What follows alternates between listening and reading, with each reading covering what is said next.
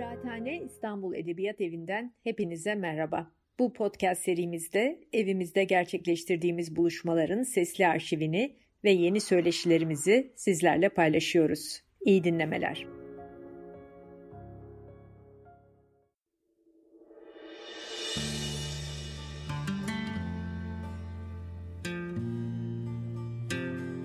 Ense yapma tabirini okula girdiğim gün duymuştum. Çarpıyla bölünme yapmasını öğrenmeden önce ense yapmasını öğrenenlerimiz çoğunluktaydı. Mütalalarda küçücük ellerimizi başımıza dayayıp sıraya yanlayarak gözlerimizi denize diker dalga geçerdik. Yemek zilinde merdivenlerden aşağı koşarken yanımızdakine dirsek vurarak sormak adetimizdi. Ne yaptın etütte? Ense. Sen ne yaptın? E ben de ense.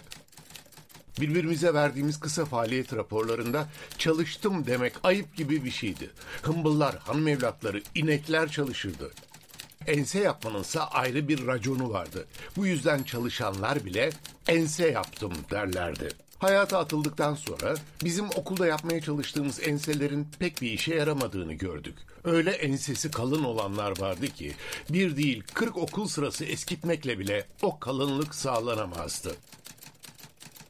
Ya bu ense kalınlığı sülalelerinden miras olarak kendilerine geçmişti ya ense yapmanın bizim bilmediğimiz ayrı bir yolunu bulmuşlardı. O zaman öğrendik ki hayatta başarının en büyük işareti enseyle sırttır ve asla baş değildir. Herkes sonuncusunun kalınlığına bakmadan ilkinin kalınlığını araştırıyordu ve cılız kalmış enselerde herhalde başka bir işe yaramaz diye olacak sadece boza pişiriliyordu. Ensede bir defa boza pişmeye başladı mı artık o ensenin kalınlaşmasının kolay kolay imkanı yoktu. Ayrıca ensenin köküne de çok dikkat etmek ve sıkı şekilde örtülü tutmak gerekirdi. Çünkü açıkta buldukları ense kökünü ense kökü budur diye göstermeye meraklı bazı garip anatomi sevdalıları vardı ki bunun içinde nedense işaret parmağı yerine sille veya yumruk kullanmayı tercih ediyorlardı. Ense kalın değilse, kökü de meydandaysa bir ömür boyu boza mutfaklığı yanında anatomi modelliği yapmakta bir yazgı oluyordu. Önüne gelen bozayı pişirir, ense kökünü de şamarıyla sık sık işaretlemeye kalkardı. Bundan çekinenler enselerini kulaklarıyla da takviye etmişlerdi. Enseyle kulak yerindeyse kökünü göstermek kolay kolay kimsenin haddine düşmezdi. Bir de enseyi bitten korumak şarttı. Çünkü halk arasında dolaşan tabirle de sabitti ki ensesi bitten kurtulmasın diye başlayan bedduaların sonu pek iyi gelmiyordu. Enseyle para arasında da yakın bir ilgi bulunduğu eski fıkralarda anlatılırdı. Avuca yatkın enseyle yokuş aşağı gidilirken cebinde parası olana rastlamak tehlikeliydi. Herifçioğlu adamına altını toka ediyor, şan olsun diye şu gidenin ensesine patlat bir tane diyordu. Ve sen de avuca yatkın ense, onda da o para varken aradaki tokatçı kusura bakma deyip deyip patlatıyordu. Bu yüzden çok kimse yokuş inmeye başlayınca sonunu yuvarlanarak bitirirdi. Rumeliler efkarlı gördüklerine enseyi karartma derlerdi. Yüz zaten kararabileceği kadar kararıyordu. Karanlık enseye geçti mi iflah olmak artık kolay değildi. Fakat en hazini gelip enseye oturan saadetti. Saadetlerini enselerinde taşıyanlar mesut olmak için dört gözle dört tarafa bakınsalar da aradıklarını bulamazlardı. Ve onlara hayat mızmız sesiyle yaşadıkları müddetçe daima fısıldardı. Sen saadeti ancak ensende görebilirsin. İnsan yaşlandıkça daha önceleri pek fark etmediği, fark etmemeyi yeğlediği gerçekleri daha fazla algılıyor. Değişenin değil, asıl değişmeyenin insanı ürkütüp şaşırttığını şimdi daha iyi görüyorum mesela. Başımı çevirip denize baktığımda Büyükada, Heybeli, Burgaz ve Kınalı adaları orada öyle duruyor. Çocukluğumda baktığımda da orada duruyorlardı. Dünya değişti, ülke değişti, ben değiştim. Adalar hiç değişmeden orada duruyor. Tabiatın insan hayatını değil, insanlığın ortak hayatını aşıp geçen bu değişmez görüntüsü hayatımızdaki bütün değişimleri bir anlamda zavallılaştırıyor. Adalar hep oradaydı. Bin yıl önce de, beş bin yıl önce de, on bin yıl önce de, yüz bin yıl önce de. İnsanlıksa bu sabit görüntünün etrafında neredeyse hızlandırılmış bir film süratiyle akıp geçiyor. Canlıların değişim süreçlerindeki süratle cansızların değişim süreçlerindeki yavaşlık, zamanın ikisi içinde farklı farklı akması insana önemsizliğini gösteriyor. Şu baktığım adalar için değişim zamanı milyonlarca yılla ölçülüyor. Milyonlarca yıl önce ortaya çıktılar, milyonlarca yıl daha orada duracaklar. Benim onları ilk gördüğüm günden bugüne kadarsa neredeyse insanlığın hayatında değişmeyen hiçbir şey kalmadı. Sadece kendi mütevazı hayatımdan baktığımda bile değişimin süratini görebiliyorum. Ben doğduğumda yaşayanların hemen hemen hiçbiri artık bu dünyada bulunmuyor. Yüz milyonlarca insan bir karanlığa akarak geçip gitti hayattan.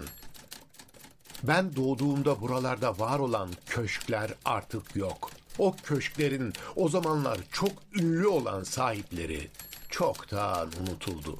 Yaz güneşinin altında parlayan o adalara baktığımda onların varoluş süreleriyle insanların varoluş süreleri arasındaki fark daha da çarpıcı görünüyor bana. Uzaydaki nesnelerin zaman süreleri ise akıllarımızın bile kolayca kavrayamayacağı boyutlarda. Milyonlarca, milyarlarca yıllarla ifade edilen sürelerle yüz seneyi bile geçmeyen insan hayatları. Tabiatın insanı dağlar, ovalar, nehirler, denizler, yıldızlar kadar umursamadığını düşünebilir insan bu kıyaslamadan yola çıkarak. Tabiat tarafından bu kadar umursanmamaya insanlar kendi önemlerini alabildiğine abartarak cevap veriyor sanırım. Yüz yıl sonra bugün hayatta olanların hiçbiri hayatta olmayacak. Adalar gene orada duracak. Dünyadan bu süratli geçişe insanlar telaşlı ihtiraslarıyla bir anlam katmaya uğraşıyorlar. Yaşamın içinde diğer insanlarla birlikte koşarken anlamlı gözüküyor bu. Biraz geriye çekilip adalarla insanlara bir arada baktığında insanoğlunun telaşı anlamından epi kaybediyor. Hiç kimse böyle zavallı su sinekleri gibi dünya üzerinde görünüp kaybolan insanların hangi amaçla yaratıldığını bilmiyor. Galiba hiçbir zamanda bilmeyecek. Kendimizi kandırarak, önemimizi abartarak gelip geçeceğiz. Böyle de yapmak zorundayız. Bu tuhaf tiyatroda bize verilen rol bu. Ama arada bir durup dağlara, denizlere ve adalara da bakmak lazım. Bazen onların değişmezliği, değişen hayattan daha fazlasını anlatabiliyor insana. Adalar orada öylece duruyor.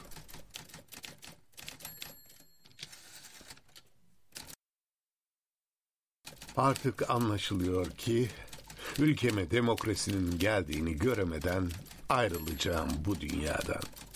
Torunlarımıza bırakmayı hayal ettiğimiz ülke bu değildi. Gene de bir hayal kırıklığı yaşamıyorum. Menzili maksuda ulaşamasa da çok yol kat ettik. Bir ömür sadece amaca ulaşmak için harcanmaz. O amaca doğru atılacak bir iki adıma yardımcı olmak için de harcanır. Yaralı bir devi ayaklarının üstüne koyabilmek için kuşak kuşak o devi sırtımızda taşıdık. Yaralarının iyileşeceğine, o devin ayaklarının üstünde duracağına olan inancımı hiç kaybetmedim. Bir gün bu ülke ayaklarının üstünde duracak. O zaman da masaldaki gibi sihirli kedinin çizmelerini giyerek amacına doğru uçarak gidecek. Biz torunlarımıza istediğimiz ülkeyi bırakamıyoruz. Ama siz uğraşırsanız, mücadeleden vazgeçmezseniz, dünyadan ayrılırken torunlarımıza istediğimiz ülkeyi bırakıyoruz deme mutluluğunu siz tadabilirsiniz. Hayallerinizden, ümitlerinizden, mücadelenizden vazgeçmeyin. Amacınıza ulaşamazsanız da bu amacı gelecek kuşaklara devretseniz de kozmosla son hesaplaşmanızda daha iyi bir dünya için biz de fena mücadele etmedik diyebilirsiniz. Bu az şey değildir. Buruk da olsa yorgun gözlerinizde bir tebessüm yaratır. O tebessümlerin çoğalması da elbet bir gün kurtarır bu ülkeyi. Enseyi karartmayın.